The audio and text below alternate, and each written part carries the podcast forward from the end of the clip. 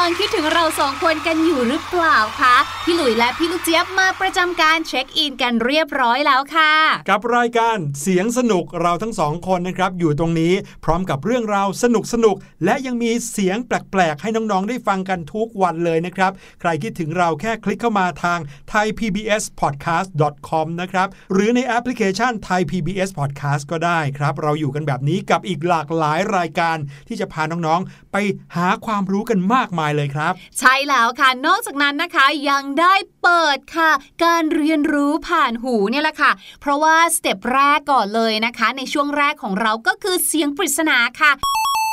เสียงปริศนาเราเคยพาเอาเครื่องดนตรีหลายชนิดมาให้น้องๆ ลองฟัง วันนี้เครื่องดนตรีที่เอามาฝากให้ฟังเสียงกันไม่ยากนะครับ แต่ว่าน้องๆ จะรู้จักชื่อของเขาหรือเปล่าเนี่ยต้องลองไปฟังดูครับ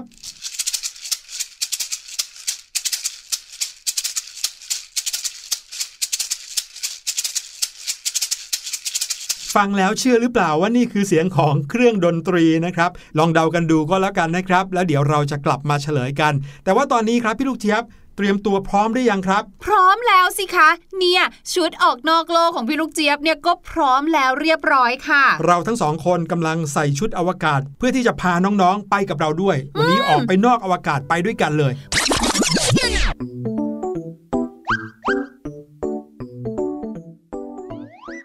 การจะขึ้นสู่อวกาศนั้น ต้องเตรียมตัว เตรียมร่างกาย เตรียมชุดอวกาศอุปกรณ์ให้พร้อมด้วย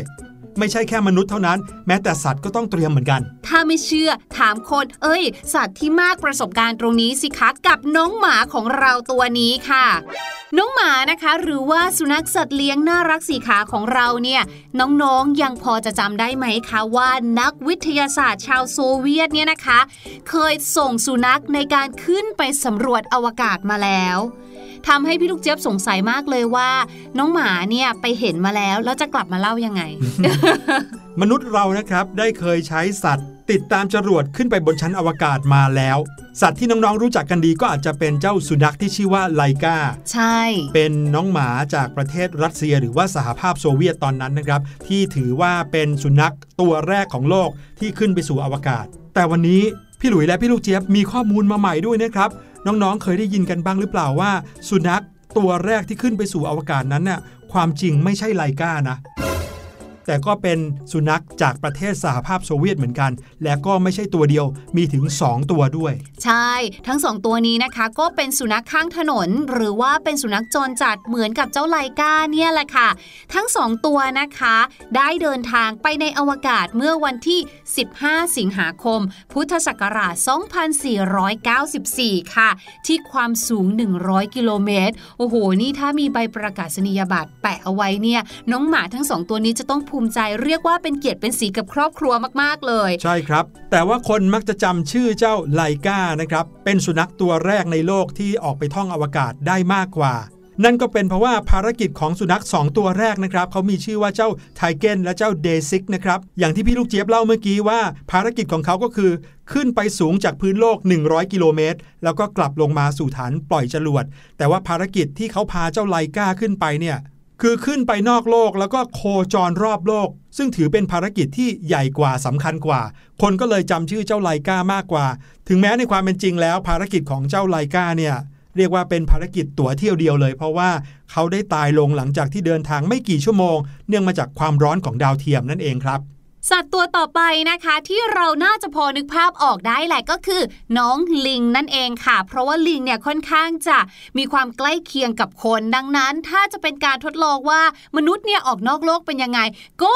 จะพอนึกออกนะคะว่าส่งลิงไปก่อนละกัน บ่อยครั้งเลยนะคะ ที่บรรดานักวิทยาศาสตร์เนี่ยใช้ลิง เพื่อเดินทางไปในอวกาศในการทดสอบอุปกรณ์ และระบบต่างๆ อย่างที่พี่ลูกเจี๊ยบบอกค่ะ เพราะว่าลิงเนี่ยมีลักษณะทางกายภาพ และโครงสร้างภายในที่คล้ายคลึงกับพวกเราที่เป็นมนุษย์นั่นเองค่ะ โดยการออกไปท่องอวกาศครั้งสำคัญของลิงเนี่ยนะคะ มีหลายครั้งหลายคราเลยค่ะ ยกตัวอย่างเช่นค่ะ เขาเรียกเจ้าลิงบ้านนี้นะนะคะว่าเป็นพี่น้องอัลเบิร์ตค่ะ เพราะว่าถูกส่งไปถึง 8 ตัวนะคะ เรียกว่าเป็นลิงทีมแรกที่ขึ้นสู่อวกาศ เดินทางไปกับจรวด V2 ของสหรัฐอเมริกา ใน 8 เที่ยวบินค่ะ ตลอดช่วงปีพุทธศักราช 2491 ถึง 2495 เลยนะคะ เพื่อที่จะขึ้นไปทดสอบทางสรีรวิทยา และอิทธิพลของแรงโน้มถ่วงนั่นเองค่ะ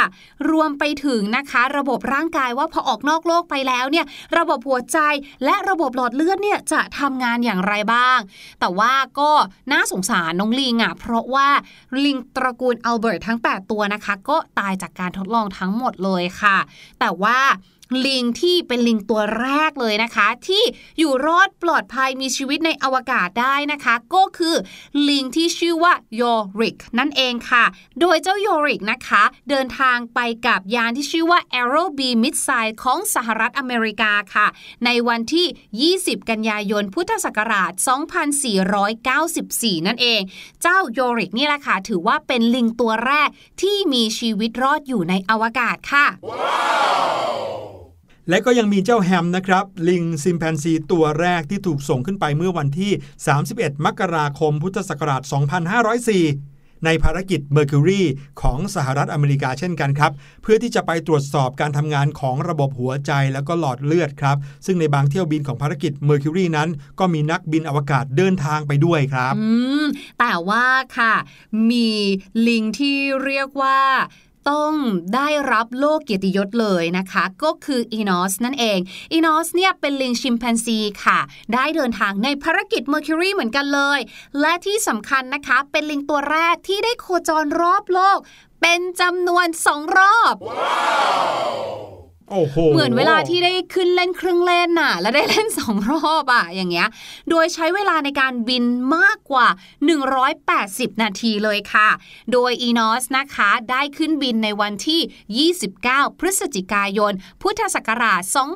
2504 เหมือนกันเลยค่ะ ในตอนหลังเนี่ยนะคะ นักวิทยาศาสตร์ก็เลยมักจะเลือกลิงค่ะ เป็นตัวเลือกในการทดสอบระบบต่างๆ ของร่างกายในอวกาศ และที่สำคัญนะคะ โดยส่วนมากเนี่ยเขามักจะชอบส่งขึ้นไปเป็นคู่หรือพูดง่ายๆ คือส่งไปมากกว่าหนึ่งตัวเนี่ยแหละ เพื่อช่วยลดความเครียดเหมือนจะได้ไปเป็นเพื่อนกันอืมโอ้โห นี่คือตัวอย่างของสัตว์นะครับที่ขึ้นไปบนอวกาศพร้อมกับมนุษย์ หรือบางทีก็ขึ้นไปเองโดยไม่มีมนุษย์ด้วยนะครับใช่เราจะคุ้นเคยว่ามีสุนัขกกับลิงใช่ไหมใช่ใช่ซึ่งก็พอจะเข้าใจเหตุผลนะคะ อย่างที่บอกว่า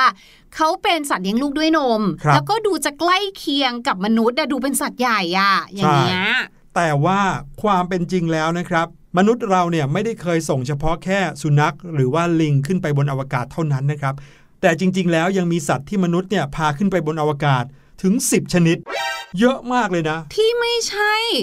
ลิงลิงกับหมา ถูกต้องครับ รับรองว่าตัวอย่างของสัตว์อีกชนิดหนึ่งที่พี่หลุยจะยกขึ้นมาเนี่ย น้องๆ ต้องไม่เชื่อแน่เลยว่าเขาพาขึ้นไปจริง ๆ ตั้งใจพาขึ้นไปนะ ไม่ใช่เผลอติดขึ้นไปนะครับ สัตว์ชนิดนั้นก็คือแมลงวันผลไม้ครับฮะ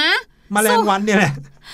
แมลงวันตัวน้อยๆล่องลใช่อยไปตามน้ำเนี่ยนะคะใช่ ไม่ใช่ว่าเจ้าแมลงวันตัวนี้เผลอบินเข้าไปตอนที่เขากำลังจะปล่อยจรวดนะค่ะแต่ว่าแมลงวันผลไม้นั้นเป็นสัตว์ชนิดแรกที่ได้ขึ้นสู่อวกาศครับ เนื่องจากว่าเขาเป็นสัตว์ที่ใช้ในการทดลองอยู่แล้วอื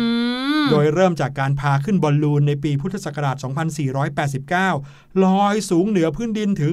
171 กิโลเมตรนะ แล้วก็ยังได้ขึ้นไปอีกครั้งหนึ่งกับจรวด V2 ของสหรัฐอเมริกา เพื่อทดสอบระบบช่วยชีวิต ในวันที่ 20 กุมภาพันธ์ในปีเดียวกัน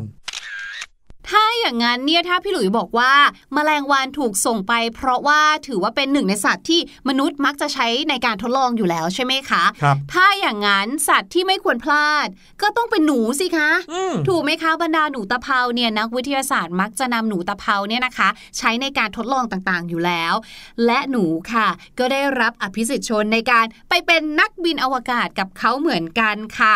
โดยเหตุผลนะคะที่บรรดานักวิทยาศาสตร์เนี่ยนะคะ เลือกหนูเนื่องจากว่าหนูเนี่ยมีอวัยวะภายในและโครโมโซมที่ใกล้เคียงกับมนุษย์ แถมยังมีขนาดตัวที่เล็กทำการทดลองได้ง่ายค่ะ ถ้าง่ายกว่าใครก็อย่างน้อยก็ง่ายกว่าลิงแหละอืมดังนั้นหนูเนี่ยนะคะก็ถูกส่งไปหลายต่อหลายครั้งเลยในอวกาศ และเชื่อหรือไม่คะว่า เคยมีหนูถูกส่งไป กับจรวด V2 ของสหรัฐอเมริกา พร้อมกับพี่ลิงตระกูลอัลเบิร์ตจำได้มาทั้ง 8 ตัวด้วยนะคะ ไปแล้วก็กลับมาด้วยนะคะ และไม่ใช่แค่โครงการของสหรัฐอเมริกาเท่านั้นนะคะ ที่ส่งหนูไปนอกโลกหรือว่าไปยังอวกาศ แต่ว่าสหภาพโซเวียตนะคะ หรือที่พี่หลุยบอกทุกวันนี้เนี่ยก็คือรัสเซียก็เคยส่งไปเหมือนกันค่ะ สัตว์ชนิดต่อมานะครับที่นักบินอวกาศเคยพาขึ้นไปบนยานอวกาศออกไปนอกโลกด้วย ก็คือเจ้ากระต่ายครับ เจ้ากระต่ายก็ถือว่าเป็นรุ่นพี่ของหนูทดลองครับ เพราะว่าเขาถูกส่งขึ้นไปพร้อมกับยานอวกาศของสหภาพโซเวียตก่อนหนูซะอีกนะครับ กับภารกิจของยานสปุกนิก 2 และแถมยังรอดกลับมายังพื้นโลกได้ด้วยอืมอยากรู้จังเลยว่าเวลากระต่ายกินแครอทนอกโลกเนี่ยแครอทจะหลุดมือไหมลอะอยไปลอยมา นั่นน่ะสิคะ มาที่สัตว์ตัวนี้ดีกว่าค่ะ เราพูดถึงกระต่ายใช่ไหมเราจะเคยได้ยินนิทานกระต่ายกับเต่าวิ่งอืมแข่งกันอืมในเรื่องเนี่ยจริง ๆ แล้วกระต่ายควรจะชนะ แต่ว่ากระต่ายนอนพัก เต่าก็เลยแซงไปเลยใช่แต่ใครจะไปรู้ว่าเต่าที่แซงไปนั้นแซงออกไปนอกโลกเลยจ้าโอ้โหเพราะว่าเต่านะคะ เคยไปไกลถึงดวงจันทร์มาแล้ว กับภารกิจที่ชื่อว่า Zon 5นะคะ หรือว่า Zon 5 นั่นเองค่ะ ภารกิจนี้นะคะ น้องเต่าถูกส่งขึ้นไปยังดวงจันทร์ ภารกิจนี้นะคะเป็นของโซเวียตนั่นเองค่ะ เมื่อวันที่ 18 กันยายนพุทธศักราช 2511 นะคะ น้องเต่าถูกส่งขึ้นไปโคจรรอบดวงจันทร์ และเดินทางกลับมายังโลก โดยที่เต่ายังมีชีวิตรอดอยู่เลยอืลงมาปุ๊บก็มาบอกกระต่ายเลย ครับผมว่าฉันไปดวงจันทร์มาแล้วใช่นะในบรรดาสัตว์ที่เราคุยกันมาทั้งหมดโดยส่วนมากเราก็จะเห็นว่าเป็นสัตว์บกเนาะอืมหรืออย่างน้อยก็เป็นสัตว์ที่อยู่ในอากาศแหละอะอย่างแมลงวันครับจะไม่มีสัตว์น้ำเลย เพราะการส่งสัตว์น้ำขึ้นไป แปลว่าเราก็ต้องเตรียมน้ำให้เขาด้วยสินะ ใช่แถมน้ำยังจะต้องอยู่ในสภาวะไร้น้ำหนักอะนั่นน่ะเป็นสิก้อนกลมๆแล้วก็มีปลาว่ายอยู่ในนั้นอะไรเงี้ยเหรออ้าว เป็นไปได้นะคะ เพราะว่าเคยมีปลาที่แหวกว่ายในสถานีอวกาศมาแล้ว นั่นก็คือเจ้าปลามัมมิช็อกค่ะ ซึ่งถือเป็นพันปลาที่อึดมาก สามารถอาศัยอยู่ในแหล่งน้ำที่มีความผันผวนของอุณหภูมิที่สูง รวมไปถึงทนการปนเปื้อนของรังสีได้ คุณสมบัติอึดขนาดนี้ มีหรือคะว่าจะรอดพ้นสายตาของนักวิทยาศาสตร์ไปค่ะ นักวิทยาศาสตร์ได้ส่งปลาสองตัว ขึ้นไปอยู่กับสถานีอวกาศ Skylab ของสหรัฐอเมริกา ในวันที่ 28 กรกฎาคม พุทธศักราช 2516 นะคะ โดยผลที่ได้ก็คือน้องปลาสามารถแหวกว่ายในสภาพไร้น้ำหนักได้ตามปกติเลยค่ะ จริงด้วยเห็นไหมจังเลยอะยังมีอีกหนึ่งชนิดนะครับ คราวนี้เป็นสัตว์ที่น้องๆ น่าจะนึกไม่ถึงครับ สัตว์ชนิดนั้นก็คือแมงมุมแมงมุมอืมไม่ยานอวกาศเขาเก่ามากหรือเปล่า แมงมุมก็เลยไปชักใยอยู่บถูนนั้นกไม่ใช่ครับนี่นักวิทยาศาสตร์ แล้วก็นักบินอวกาศ พาเอาเจ้าแมงมุมขึ้นไปชักใยบนสถานีอวกาศจริง ๆ ครับ เพราะว่ามีแมงมุมที่ชื่อว่าอานิต้าแอนอาราเบล่าครับ ถูกส่งขึ้นไปพร้อมกับปลามัมมี่ช็อกคู่นั้นเลยนะครับม เพื่อทดสอบว่าแมงมุมสามารถสร้างใยนอกโลก ในสภาพความโน้มถ่วงต่ำได้หรือเปล่าอู้อืมเพราะว่าเอาจริงแล้วเนี่ยแมงมุมต้องการแรงโน้มถ่วงในการกำหนดทิศทางของเส้นใยใช่ไหมใช่แล้วในที่จะการพาเขาเกาะไปไหนด้วยไงเออเออแต่สุดท้ายครับหลังจากที่พาขึ้นไปบนยานอวกาศแล้ว เจ้าแมงมุมที่พาขึ้นไปนั้นก็สามารถปรับตัวแล้วก็สร้างใยได้ด้วย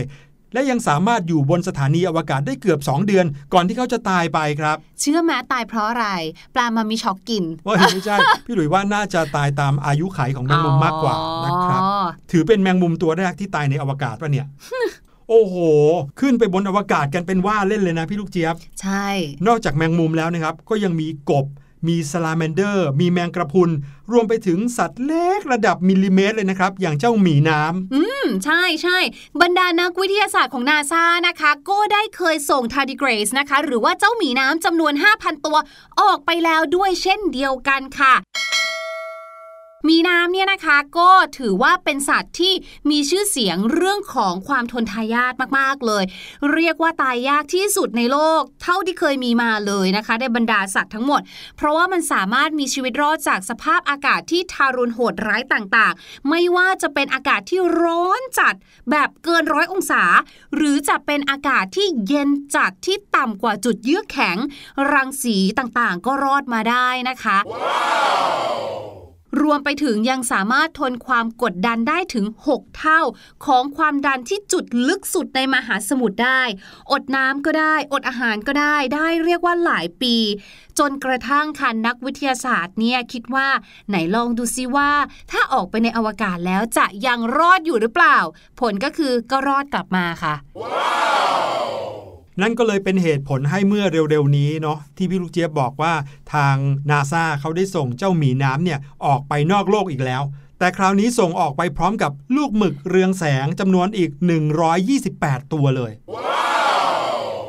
ซึ่งออกไปโดยจรวด Falcon 9 ของ SpaceX นะครับ ทางนาซาบอกว่าการนำเอาเจ้าตัวหมีน้ำแล้วก็หมึกเรืองแสงขึ้นไปสู่สถานีอวกาศนานาชาติครั้งนี้นะครับ ก็เพื่อจะศึกษาการมีชีวิตของมันในที่แรงโน้มถ่วงต่ำ และเพื่อที่จะหายีนที่ส่งผลให้มีคุณสมบัติของร่างกายที่ทนต่อสภาพแวดล้อมที่ทารุณโหดร้ายได้ ว่าเกิดจากอะไรกันแน่ครับ เผื่อว่าวันหนึ่งข้างหน้า เราจะได้สามารถถอดรหัสพันธุกรรมของเจ้าหมีน้ำเนี่ยแล้วก็ใช้ยีนของมันเพื่อประโยชน์ของมนุษย์ มนุษย์จะได้ออกไปใช้ชีวิตบนอวกาศได้บ้างนะครับในส่วนของลูกหมึกเรืองแสงที่มีขนาดความยาว 3 มิลิเมตรนี้นะครับ จะมีอวัยวะผลิตแสงพิเศษจากแบคทีเรียที่อาศัยอยู่ภายในตัวมัน ทีมนักวิทยาศาสตร์ก็ต้องการใช้โอกาสนี้ในการวิเคราะห์ หาความสัมพันธ์ทางชีวภาพระหว่างแบคทีเรีย แล้วก็หมึกในที่ที่มีแรงโน้มถ่วงต่ำว่าจะมีความสัมพันธ์กันยังไงหมึกจะสามารถรอดชีวิตหรือว่ายังจะสร้างสิ่งต่างๆ ของร่างกายขึ้นมาได้อยู่หรือเปล่าครับ นอกเหนือจากเรื่องของการพยายามสื่อสารออกไปสู่นอกโลก การเดินทางไปสู่ดวงดาวต่างๆ แล้ว เขาก็ยังมีเรื่องของการทดลอง ที่จะทำให้เราได้รู้ว่าสัตว์ชนิดต่างๆ จะใช้คุณสมบัติของตัวเอง ในการรอดชีวิต อยู่นอกโลกหรือว่าในอวกาศได้หรือเปล่าด้วยนะครับเอาละค่ะ ตอนนี้ได้เวลาที่เราทุกคนควรจะกลับสู่โลกมนุษย์ของเราแล้วล่ะค่ะ ระหว่างการเดินทางนี้นะคะ เดี๋ยวให้น้อง ๆ ได้ฟังเพลงไปด้วยดีกว่า เกือบคิดถึงบึงหญ้าป่าใหญ่ค่ะ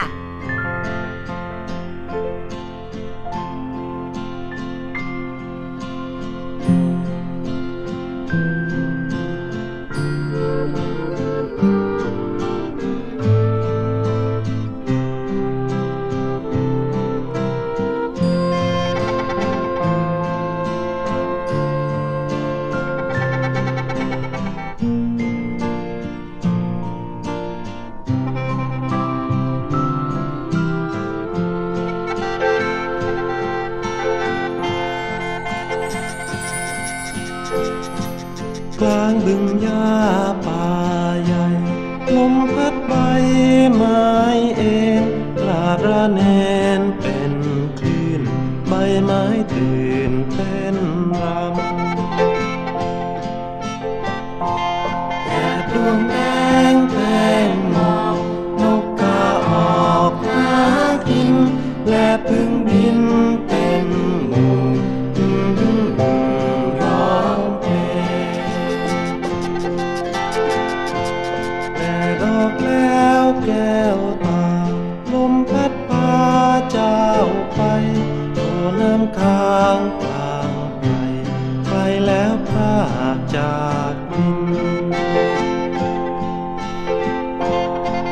ใ